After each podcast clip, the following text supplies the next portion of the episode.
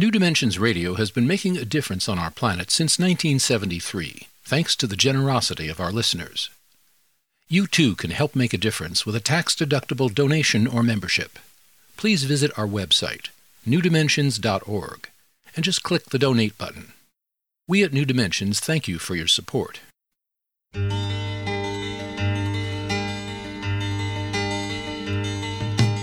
It is only through a change in human consciousness that the world will be transformed.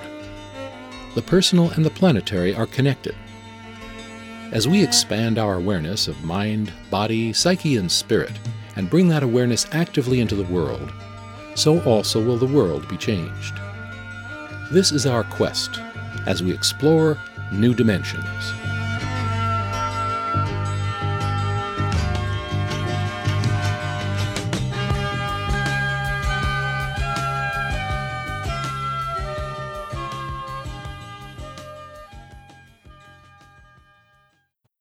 When circumstances and people upset us, how do we deal with them? Do we turn to anger?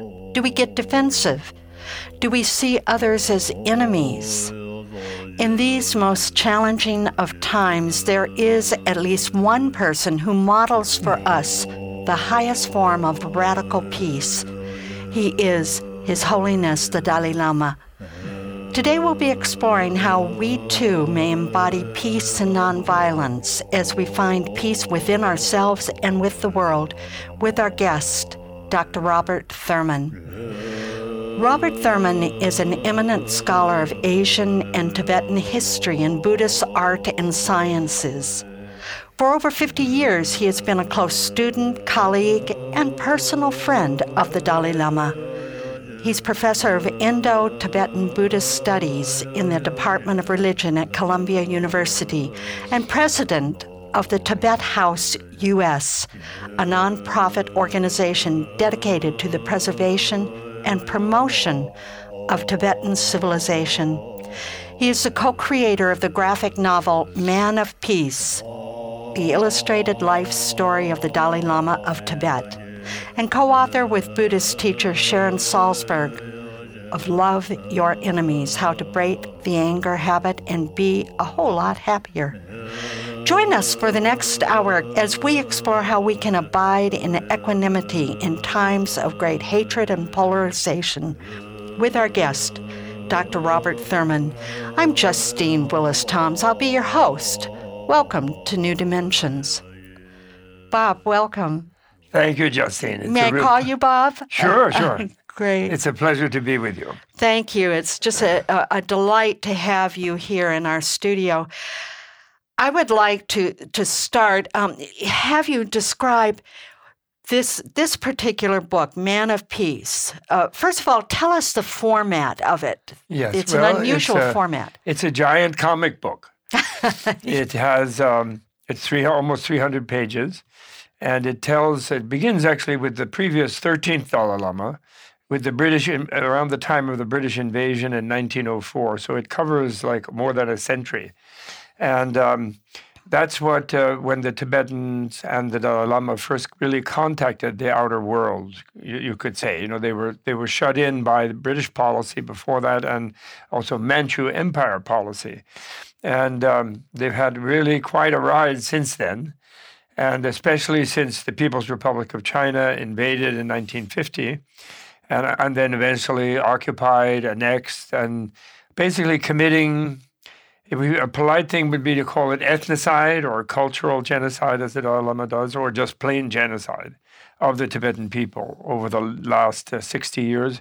Very, very much hidden because the powers that be in the world, starting with the British, sort of consigned Tibet to less importance than, and the Tibetan people to less importance than the market, the Chinese market, the Chinese economy, and nowadays, of course, we're seeing the Chinese power, and somehow feeling that well, it's since it annoys the Chinese to lift up the blanket that they try to put over their misdeeds in Tibet, which are nothing new. In other, words, it's no holier than thou thing because Western people did that with Native Americans, with the black people from Africa, African Americans. And so, you know, it's the usual colonial behavior, but it's in post UN, post World War II time when it's no longer in fashion, let's say. Right. So therefore, they've kind of hid it. And uh, the world doesn't really know that well about it. And uh, the Dalai Lama's amazing life story has to be told in the light of his reaction to it, which is the nonviolent reaction. It's like Martin Luther King or Gandhi, but something unique about the Dalai Lama's own, uh, like sort of what you could call his struggle with truth, using only the what he calls the weapon of truth to seek justice for the Tibetan people. And he only uses that nonviolently in an international situation. You know, Gandhi used it with the vast Indian majority and the and the British minority that was controlling them and exploiting them. Martin Luther King used it with the black minority in America against the white majority that was also oppressing them too strongly. But here we have an international thing where a tiny people of six, six million people living on the roof of the world high plateau is struggling without violence primarily it wasn't that there's been no violence, but without violence as a policy, struggling for 60 years against a giant empire of 1.2, 1.3 billion. Although actually, when Mao said in 49 that the Chinese people have stood up, he mentioned 700 million Chinese people. So somehow, in spite of whatever their population policy is, they have doubled in size since since the communists took over. You know, in China. So like they're 1.3 billion now, you know. So it's really amazing. And if you just think of the Dalai Lama as sort of a nice person and a, and a guru and a sweet teacher, etc., and you don't see that he's reacting to really lethal oppression with nonviolence, without, with, with love for his enemies, in this precise Buddhist sense of love that you want the enemy to be happy which is what love means. Love means you is the will to the happiness of the beloved. It isn't desire or just wanting to possess them. It's wanting them to be happy no matter what, no matter how that affects you. And he does do that because why? Why does the Chinese leadership, the communist leadership, why do they insist on crushing the Tibetans and crushing their culture and like forcing them to try to be Chinese when they've never been over thousands of years Chinese? Uh, because they feel that they won't be happy until the Tibetans somehow have ratified their illegal seizure of, of, the largest territorial grab since 1945, when it went out of fashion, you know, in the New World Order of the UN, in other words. And um, they want to somehow hide that from the world, you know, and they won't be happy unless they do. So the point is, loving them means if they could be happy without oppressing the Tibetans, hey, they wouldn't be an enemy. That would be great. This is how love your enemies of Buddha and Jesus and other great spiritual leaders is a practical advice. It isn't an unrealistic thing that somehow some nice people say, but really, you know, Caesar is the way to go with armies and warfare and violence, you know. So that's that's what's marvelous about, it. and that's what inspired us to do another version of of His Holiness's life story illustrated for a younger generation. So they will follow it with the action kind of of one man versus an empire, which is very dramatic, actually. And also, he himself, in his own autobiographies, etc., which we all researched, of course, thoroughly, and we've known him for 50 years, over 50 years. Um, but he will never put himself in the light of a hero struggling against an overwhelming adversary with the weapon of nonviolence rather than violence. He wouldn't do that because he's too humble. He's a simple Buddhist monk. You know, he he will he just wouldn't do that. So and so we're trying to show what a great hero it is to inspire people. You know? So Bob, let me ask you. Like there was a, a wonderful movie put out called Kundun. I think yes. it was a, just a, just an excellent movie on the. It was really of, great. Uh, so what does this book add? to that story? Well, Kundun was really a great movie. You know, uh, Melissa, Melissa Mathison did a beautiful job writing it. Martin Scorsese did a great job producing it and directing it, but it only dealt with the Dalai Lama up to his escape. You know, it's like the Tintin in Tibet, the little Dalai, little Lama escapes from the uh, evil oppressor. They showed that a little bit, but they didn't really show, and they showed some vignettes. Martin bravely showed you know, what uh, happened to Tibetans with the early invasion and so forth. But, you know, that was, his Dalai Lama was 24 when he escaped to India, and he's now 82. And so he's been continuing that struggle nonstop since then, which is two thirds of his life, and that was not told in a way graphic in a graphic way. And A. that's what this book really, yes, really yes. covered. and, and covers. B, B, Disney suppressed that movie, and it was not widely distributed, and it was suppressed because they were pressured by China. No Disneyland in Shanghai if you push that movie. In fact, they tried to stop the movie completely and not not not publish it, so to speak. Whatever you say about movies. And not like Harrison Ford, you know, Melissa's husband of the time, and uh, Scorsese and other people in Hollywood stopped Michael Eisner from completely killing the movie, but still they they restricted tremendously its distribution. So the story is really still not known about the Dalai Lama. Really, Right. the true story of Tibet and China is really not widely known.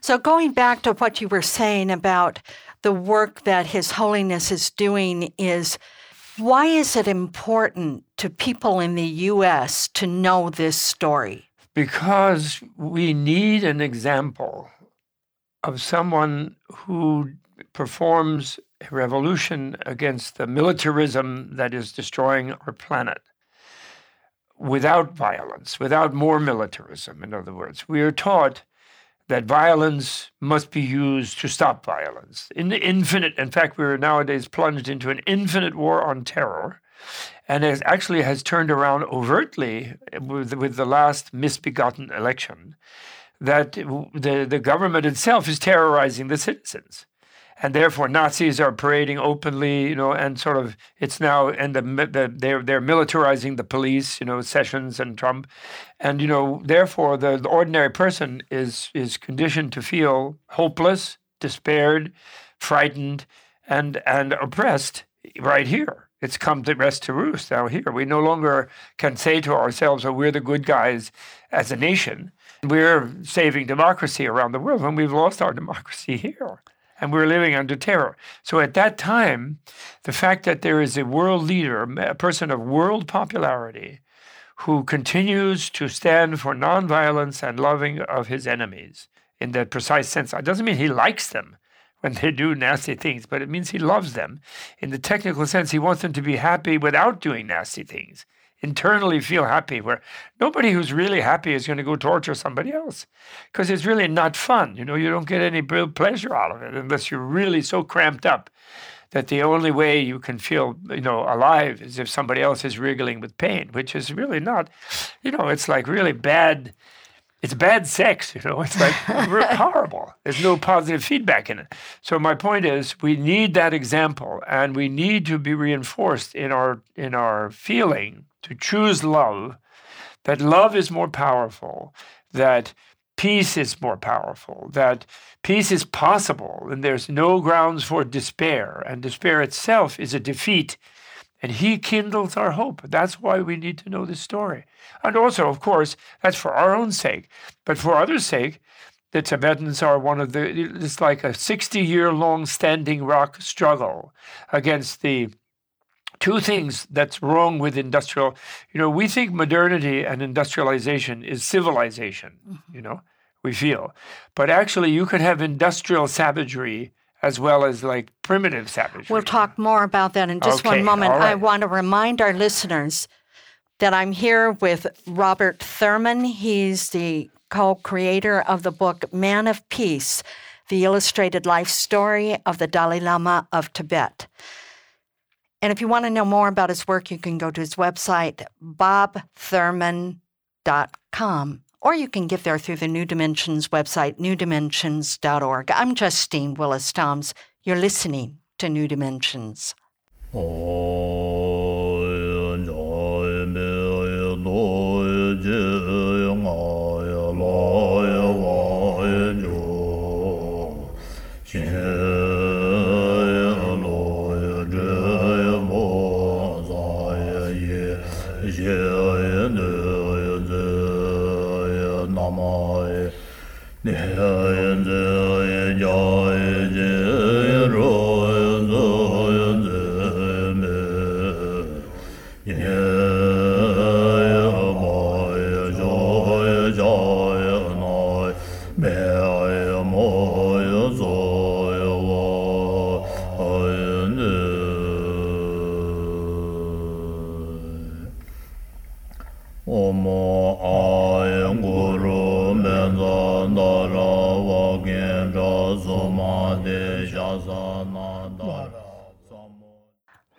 I'm here with Robert Thurman, and he's the creator of the Tibet House of U.S. and also um, the creator, co-creator of the book Man of Peace. I, you've written so many books, and so you're, you're just so prolific, and you've just shared so much with us through the years. But this recent one is you really strong strong. You're just coming out as you said you're you're you're speaking the words that his holiness the dalai lama has would not really speak for himself in some ways. And you mentioned earlier uh, something about happiness.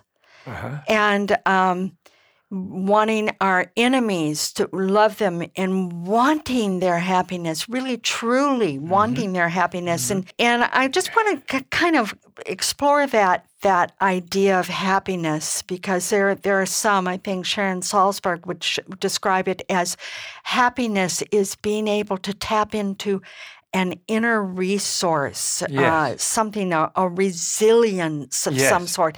Can you say something about what sure. you mean by sure, one? Sure. It's not la di da happiness. What what is happiness? Well, la di da is okay. Yeah, you know? it's kind of it's nice if it's in tune. and uh, so I'm not against la di da happiness at all, but but um, Buddha's discovery on this planet and ratified by Jesus and many other spiritual leaders is that reality itself is happiness actually is goodness is kindness is love. That is the dominant you know the you know the modern materialist scientific people. They say that the strong force of the universe is a you can tell they don't really know what it is that holds atoms together because it's an anglo-saxon word strong force it's not a Greek word, you know, electromagnetic or whatever it is, nuclear. It's just strong, you know. And so they don't know what it is. But the but Buddha's discovery is that the strong force in the universe is love. It is the it is the it is beings and things wishing to associate with each other, enjoying relativity and relationality. That was his discovery. And if one really does do that, and feels expands one's sense of identity to feel the feelings of others around one and so forth. One will discover that reality is happiness. So the real happiness of nirvana which was buddha's discovery the third what's called the third noble truth. So many people wrongly think buddha discovered suffering but I'm sorry, it doesn't take an even an idiot knows about suffering. You just stub your toe, you know, or you get born pushed out through a birth canal or whatever it is, and you know about suffering. Or you give birth, you know, please, you know, men don't know that one.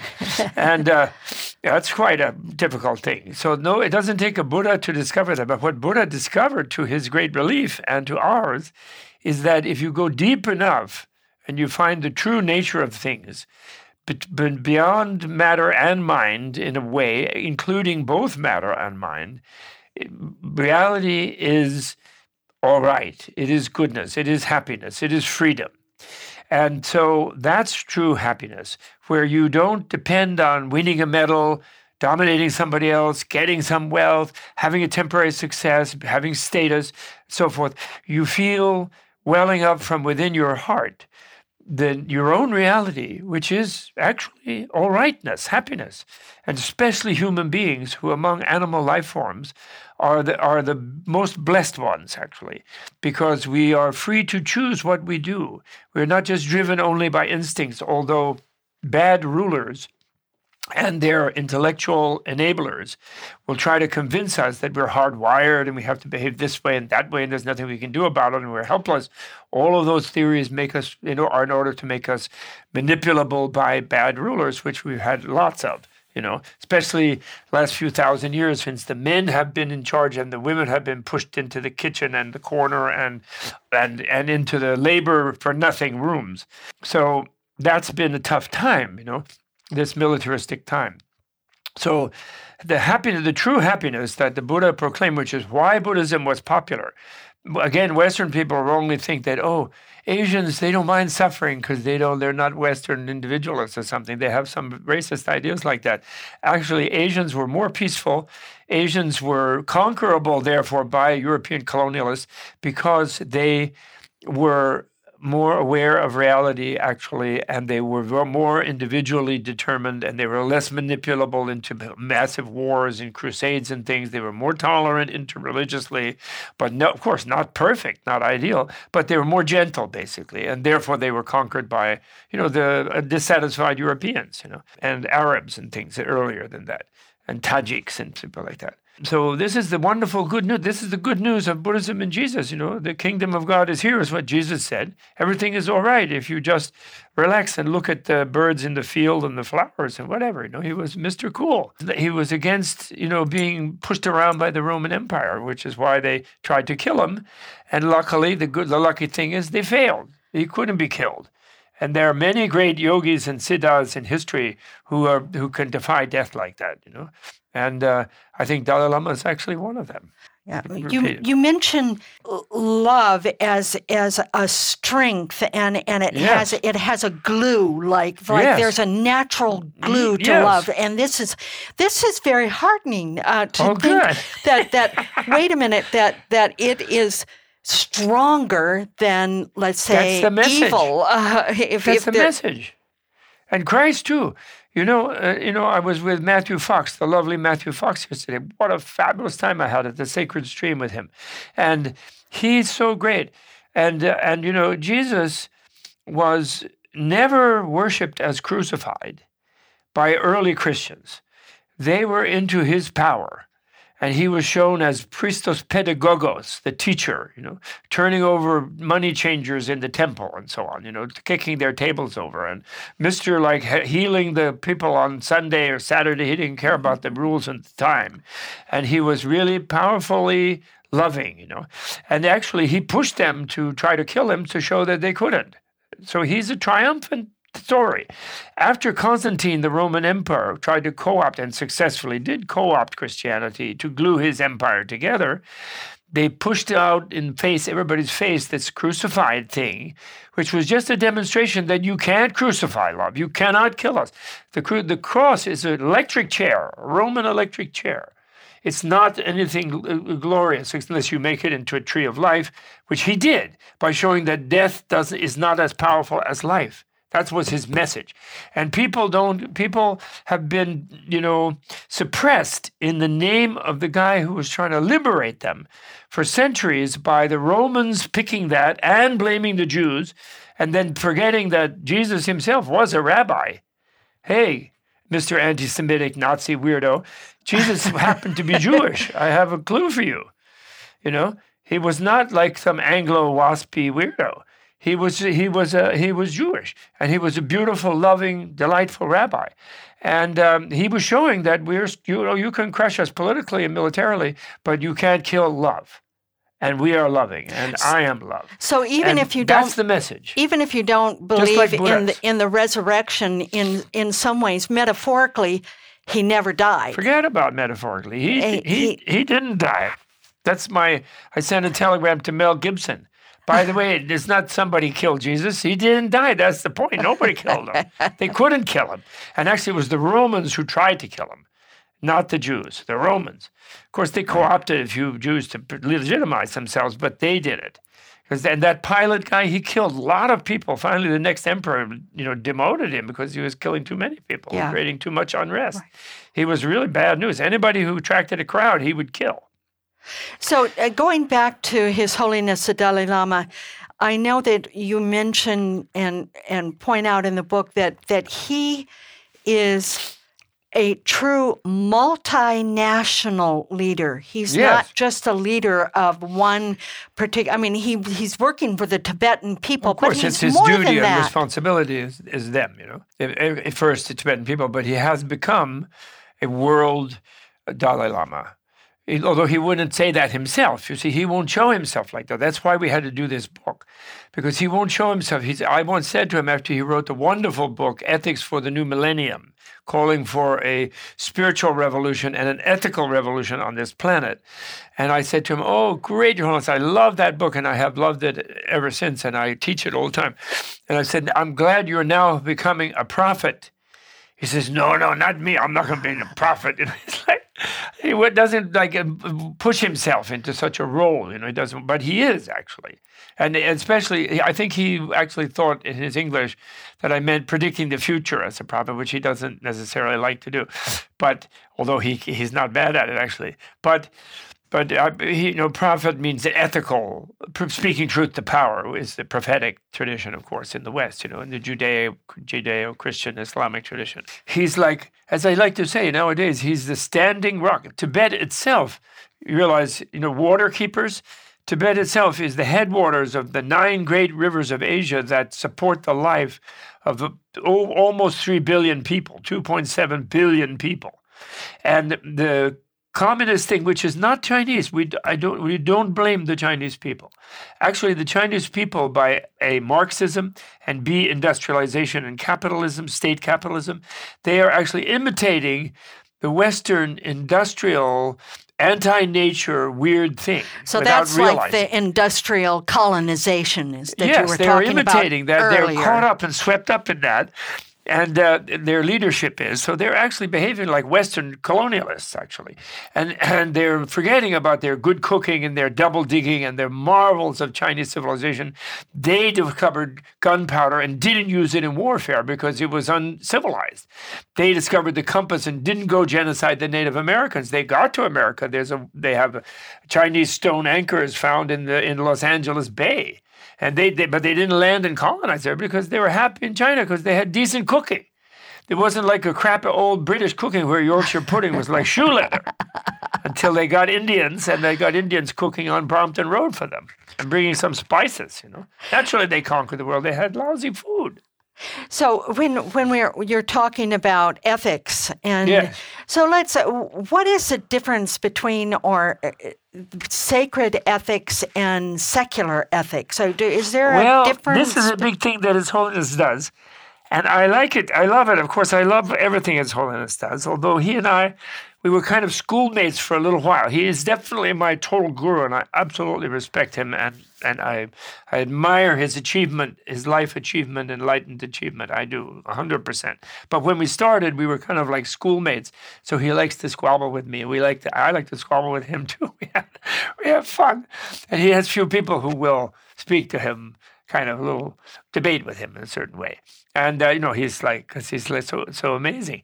But uh, I forgot. I'm sorry. What now? I got this. No, we're talking about secular. Oh and, yeah, secular. Uh, so so he purposely he said he's brilliantly all these years of trying to be ecumenical and getting world religions to not interfere with each other and request them not to not to convert people try to increase market share by get, grabbing some Christians or grabbing some Muslims or grabbing some Hindus and or them grabbing some Buddhists. He thinks that world religions are all intermingled in the urbanized planetary society, and it's too dangerous with modern weaponry and things for them to go around competing for market share. Okay, now I'm going to pause pause okay. you right there. We're going to go go okay. and take a break, but we'll come right back to that point. Okay. I'm here with Robert Thurman, and he is the co-creator of the book Man of Peace, the illustrated life story of the Dalai Lama of Tibet. I'm Justine Willis Toms. You're listening to New Dimensions. Oh.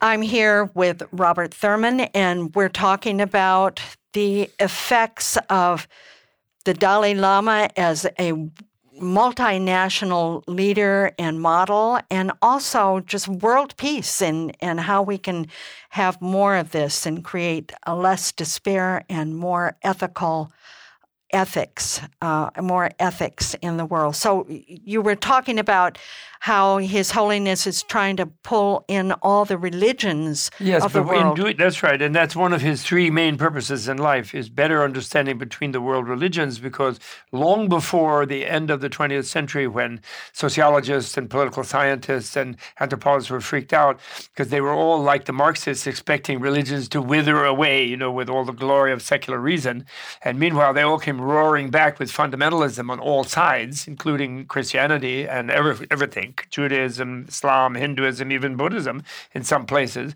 And so, therefore, they became, when armed with, in pluralistic societies, when armed with weaponry, and and involved in politics, it became really dangerous. And he, before that, he was into I don't want to convert you people to Buddhism. And every time he gives a talk here in some non-Buddhist country, he says, "I'm t- talking to you about the beauties and the marvelous Buddhist psychology, Buddhist ethics, Buddhist meditational methodology, and so forth, transformation, cultivation of compassion, development of mindfulness, all these kind of things. But this is not in order to make you Buddhist. You do that as a mindful Christian, as a compassionate Muslim." As a etc. And which you have already in your traditions, and you use if you can learn something from from our psychological and spiritual experience, good. And we need to learn stuff from you, he particularly from Christians.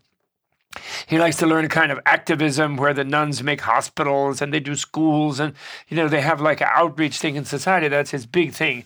Where Buddhists are a little too complacent and they're off there in their monastery, you know, because the societies weren't maybe didn't need them as much in the old days, but they do now. And so and he's asked the Archbishop of Canterbury and different popes and different Muslim leaders in India, at least, and Hindu leaders, please try to minimize this thing of we're going to convert you all to our thing because it leads to, it's a form of projected egotism into religious institutions. You know, religions are basically service industries, they are not ownership industries. They don't own their believers, they serve them. Mm-hmm. And when they think they own them, then they want to have more of them so they have a bigger ownership sphere. And that's not their purpose. That's not Jesus' purpose.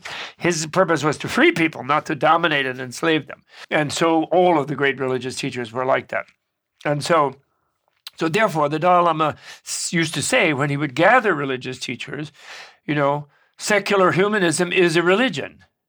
You know, scientism is, and materialism, even with their materialism, it's a religion. It's a big belief system, and maybe one billion people follow it. Even they may nominally go to a church or a synagogue or a mosque. They really don't believe in the future life, particularly. They don't believe in God, particularly, really. They don't live as they do. They maybe mouth some words, but they don't. So we have to deal with them as a worldview. That's a huge part of the population. Of course. He says around a billion. If you have one and a half billion Muslims, one and a half billion Christians, actually, if the communists would lay off it, you'd have probably around that same number of Buddhists. And then you have one and a half billion secularists. And then the smaller religions, and Hinduism is almost a billion. And then there are smaller ones which are national and which are good. Judaism doesn't try to convert a lot of people. It tries to keep its own people. That's all. It doesn't. Mm-hmm. You have to be born one, more or less, unless you marry somebody, but and convert. but they don't go out proselytizing, which mm-hmm. is what's nice about them. Even Hindus, really, in the old days, you had to be born in a Hindu, and that's that's good from Dalai Lama's point of view, in the sense that you therefore live and let live about the other people, or you should. But of course, everyone can turn what they have into a fundamentalism if they become absolutist and fanatic about it. So, what does this but, have to do with ethics? So, well, you see, he felt that ethics based on science would be, have more impact for secular people. So he was saying we, it's not good enough that we're going around saying God said do this or Buddha said do that. People have to see that human being being gentle, human being being loving, human being being not do unto others as you have them would do unto you, and don't do what you wouldn't have them do unto you, sort of thing, grows out of science about the nature of human beings. The baby has to be cuddled, you know, everybody has to be stroked and cuddled, or their brain doesn't develop, you know. And this is these are scientific things. And also anger and violence and hatred is bad for your health health. It releases cortisol in your system. You'll have a heart attack. You'll have circulatory problems. You know, being kind is, and he hasn't pushed it to the degree where women are better than men in this regard because they have oxytocin when they get stressed out instead of cortisol and violence. They tend to, not that they can they can be violent, but but they tend that way, and therefore they're ahead but on the enlightenment and compassion sector. We have to admit, we guys. so you're talking about physiologically. That's there right. is a hormonal And difference. Yes, and this is why you know I I believe uh, it came took to me time because I knew him personally. It's hard to see about someone you know personally, but I believe if Shakyamuni Buddha were alive today, he would be the Dalai Lama. That's how he would serve the people mm-hmm. of the world today. You know, not making them Buddhists and so on, but just helping them to gain more control over their emotions and their minds. That's what he would do. And actually, Shakyamuni Buddha, in his own day, created a secular ethics, in fact. Karma is not fate.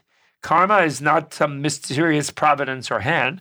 Karma is causality of ethical behavior, including unethical thought, where you feel hostile, whether you don't express it, but you feel angry and hostile at your enemy, or you or greed, where you feel lust for your think something you want to possess, or you're confused and depressed. These mental things can also be unethical or ethical as far as Buddhists goes. Speech, of course, we know can, and physical action we know can. And before Buddha's time, they thought that the gods controlled things, what happened to you, and karma meant a ritual action in a ceremony getting the gods to help you, you know. But, but Buddha then changed that and he said, no, karma, the action that determines your fate, is ethical action or unethical action. If you act unethically, you're going to get a bad result. If you act ethically, you're going to get a good result. So it was based on Buddha's science of the human nature, what human nature and what life is about. And the human being has evolved from lions and tigers and monkeys and things like that, just like Darwin. He was perfectly aware of that. And human beings have evolved to being a more gentle bunch of people. And our power comes from our sociality, our cooperativeness, the fact we're mammals, you know, we have the better half of our species.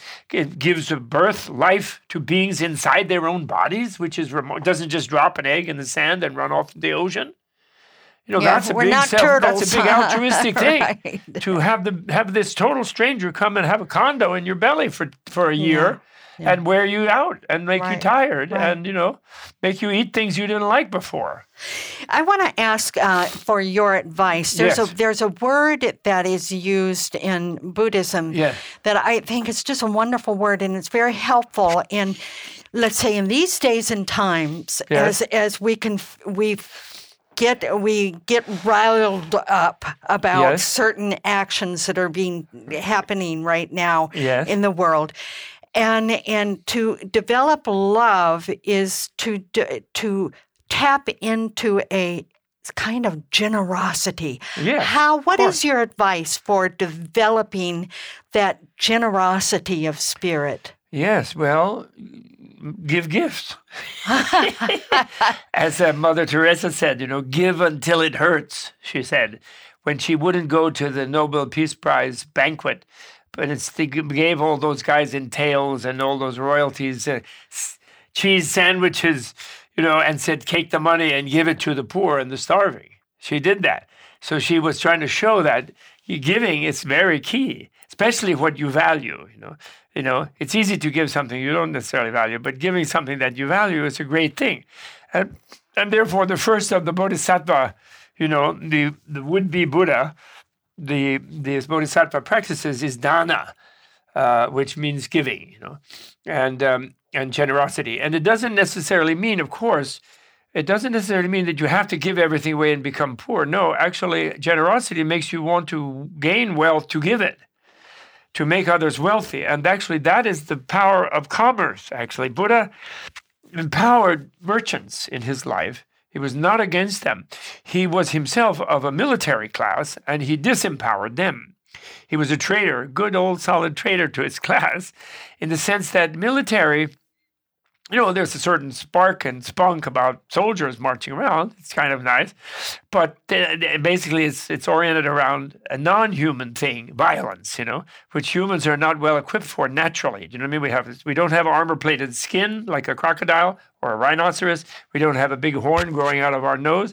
We don't have fangs. We don't spit poison. But unfortunately, we can invent all that, and we can make machines that do that better than the animals. But basically, we're we are gentle, soft-skinned. You know, mm-hmm. and we break our fingernail if we try to claw somebody like a tiger. You know. So developing generosity. Yeah. So so, but the point is letting go. You know, is generosity. And last night Matthew was talking about Meister Eckhart and the concept of Gelassenheit, you know, letting go ness, uh, German for letting go ness. And that's, that's related to generosity.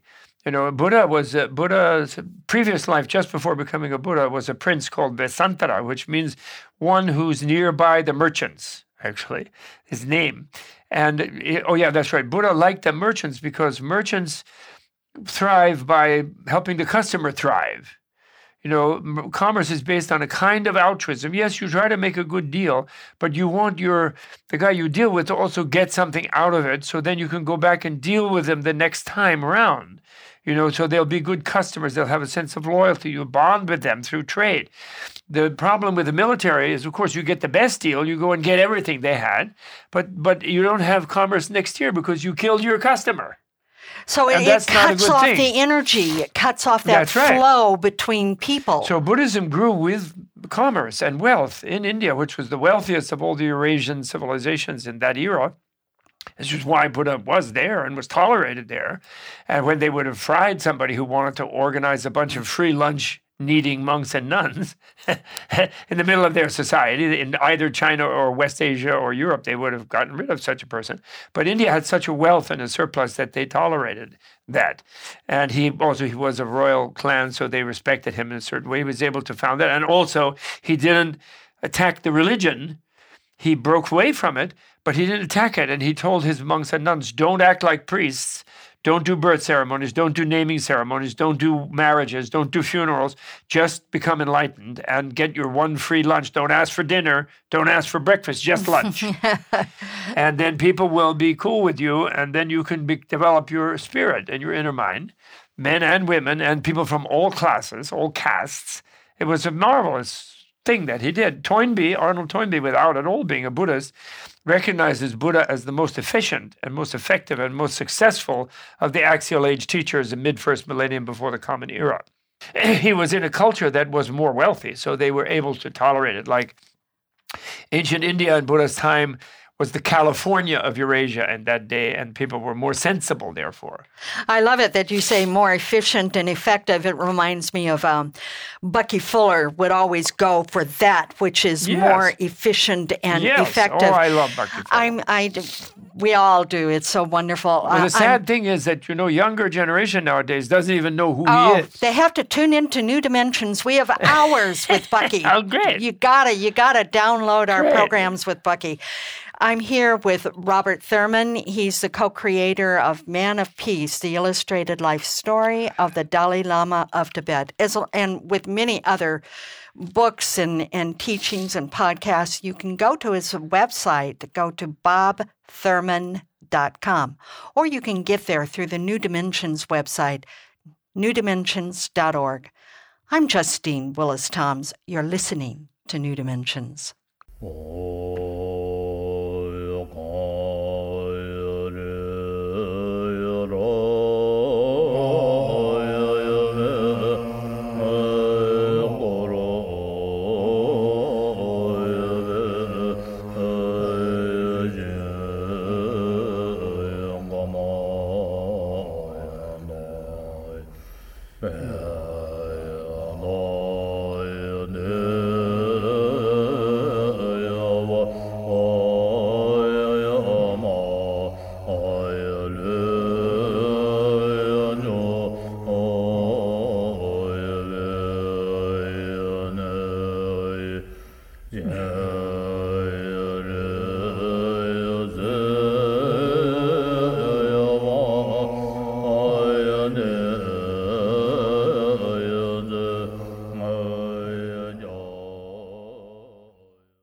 I'm here with Dr. Robert Thurman, and he's a professor of Indo Tibetan Buddhist Studies at the Department of Religion at Columbia University and president of the Tibet House US, which is a nonprofit organization dedicated to the preservation and promotion of Tibetan civilization, and uh, also the co creator of the newest book uh, called Man of Peace, the illustrated life story of the Dalai Lama of Tibet, which I highly recommend.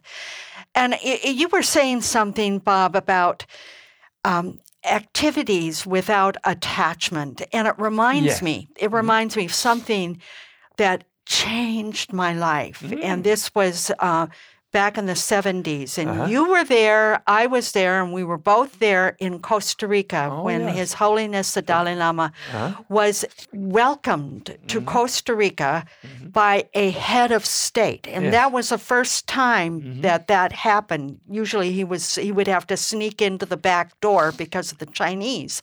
But this time Oscar Arias welcomed him as right. a head of one head of state to another. And there was some moment in that conference when someone said, I, I don't understand, they asked him the question, I don't understand why you go around happy all the time. Uh, you're, you know, there's genocide happening to your people. You'll probably never get to back to Tibet, and I don't understand. And he, His Holiness said something that changed my life. Oh. And he said, um, well, first of all, number one, uh, you feel better when you go and you're happier. it's just, just a practical matter. But secondly, he said, you know, I do not know the future. I don't know what's how all of this is going to turn out. But every day I get up and I do what is right and good for me to do, not because I understand the outcome, but because it is right and good for me to do. Oh, good. And that just really got to me because I realized, Bob, that I was putting my eggs in the basket of only those things that I thought would succeed rather than uh-huh. following my heart right. in what I felt was right. the right and good thing to do for me. Right. Not because I would understand an outcome, but right. so this this like helps us to to not despair because each day we get up and we're yes. doing uh, maybe you can maybe you're more articulate than I no, am. You if you are totally no, articulate. Please, you please, just said it. You said can, it. Can you elaborate on yeah, what sure. I'm trying to well, convey? First, could I take a uh, do a sidebar? Uh, please. You mentioned I was creator of Tibet House US. Let me just say, my wife Nena is the creator of Tibet House US. I just give talks. I could never organize. I could never hold things together like that. Uh, she's totally the creator of Tibet House US. I just wanted to say that. And secondly, His Holiness especially gave us permission to announce officially we are the cultural center in America of His Holiness the Dalai Lama. He's our patron and founder. We are all just co-founders. So I, I just wanted to make a sidebar about Tibet House.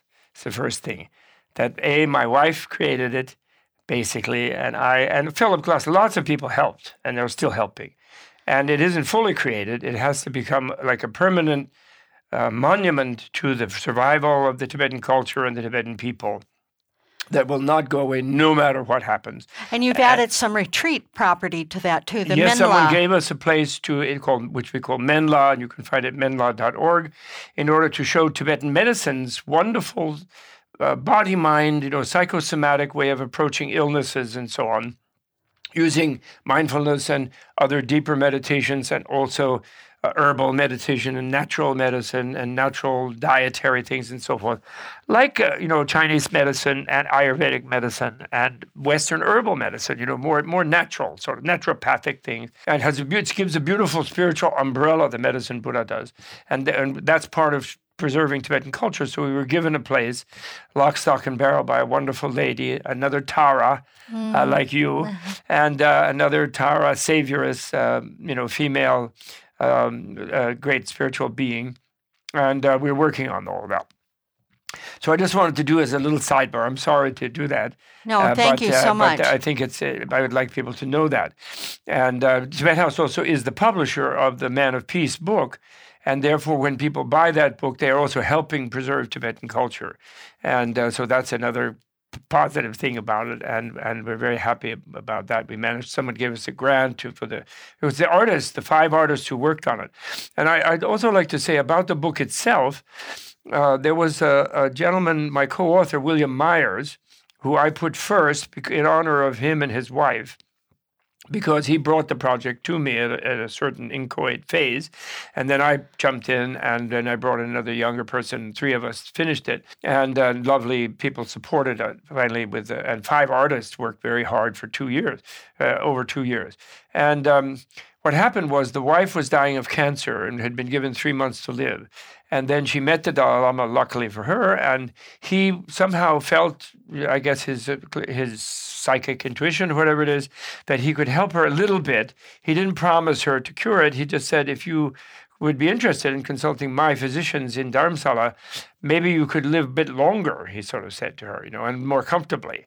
And she did that and she lived over three years. Mm-hmm. And during that time, she, out of gratitude, and because she was feeling well, although she knew she hadn't been able to, whatever kind of cancer it was, um, she felt out of gratitude she would like to make a graphic novel that younger people as well as older people could read so that His Holiness's message and mission and nature and everything could be well known by people in the future. So she she started a little bit to putter away at it. And then when she did pass away, she bound her husband deathbed wish, you know, please finish that. And so he's not was not a writer. He's a book designer and a, a remar- an environmentalist and a marvelous person, but he wasn't actually a writer at that point. He did write magazine things, especially on environment. So he's been he puttered away for years, and then finally he brought it to Tibet House, and then it became a natural thing for us to join up uh, forces. You know, t- maybe ten years ago, mm-hmm. and then we two years for last two years we got a grant and uh, and managed to finish it.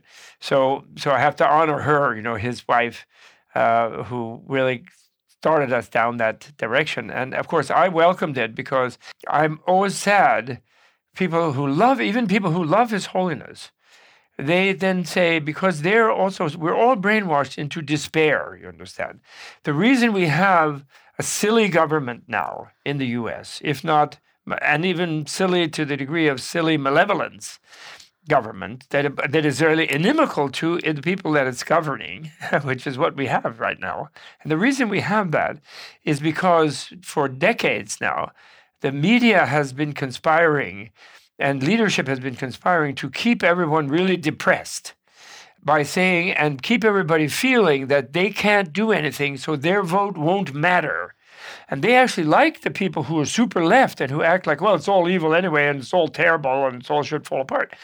People don't know that, but you know, Hitler got in in Germany because the socialists wouldn't vote in the 1932 election, thinking stupidly, it's all so bad, let it all go bad, and then we'll all win later, you know, ha ha ha, you know, and everyone knows what happened after that.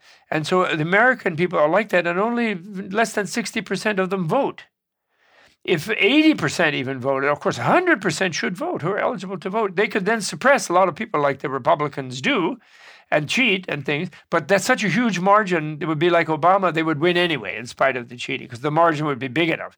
The problem with Hillary was she didn't include the Bernie people properly, and therefore the margin was not big enough, and they cheated her out of the swing states, which she actually won everything. She, not just California, she well, won everything. I don't want to get into the I don't details want to get into the, because well, no, I, but it's important yeah. because people should realize they must be active. They are powerful. They don't have to be angry and just throw rocks in the street. They have to vote. They have to go out and run for sheriff. They have to run for, if they don't like Sheriff Arpaio, they should run for sheriff themselves.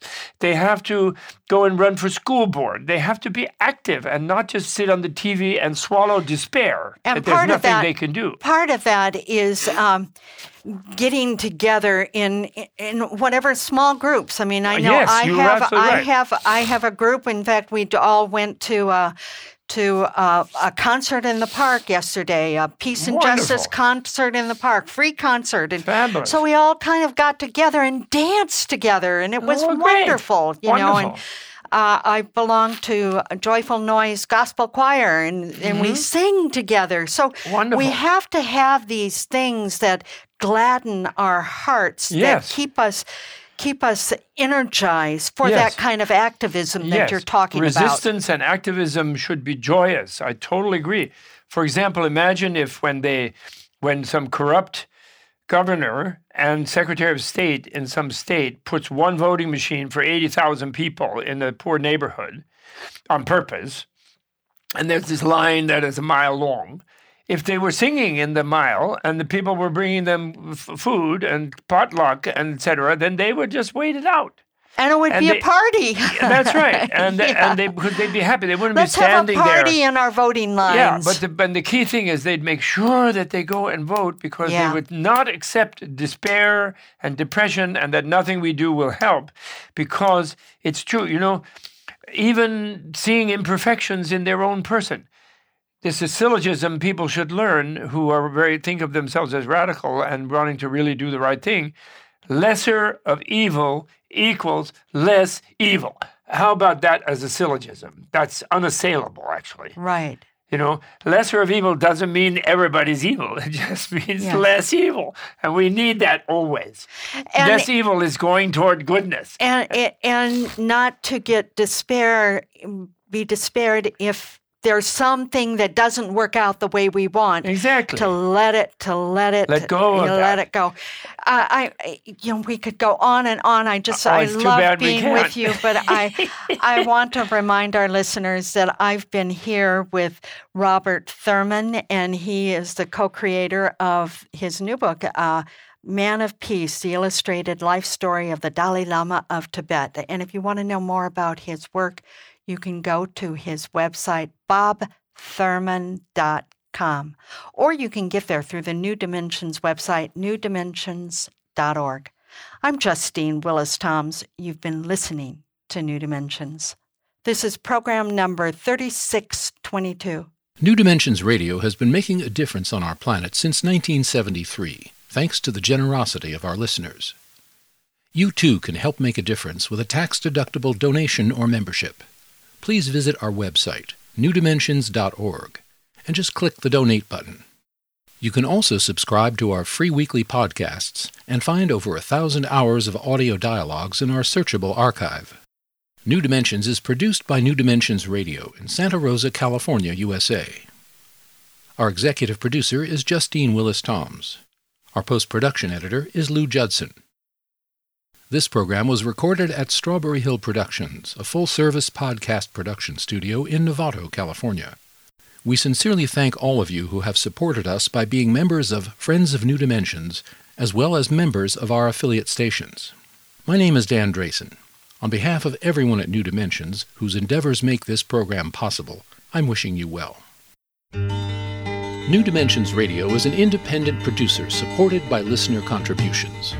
To find out more about the program you've just heard, to subscribe to our free weekly newsletter and our New Dimensions and New Dimensions Cafe podcasts, and to access thousands of other programs in the New Dimensions archive, please visit our website, newdimensions.org. That's newdimensions.org. Or call us at 707 468 5215. That's 707 468 5215. Please join us next time as we explore new dimensions.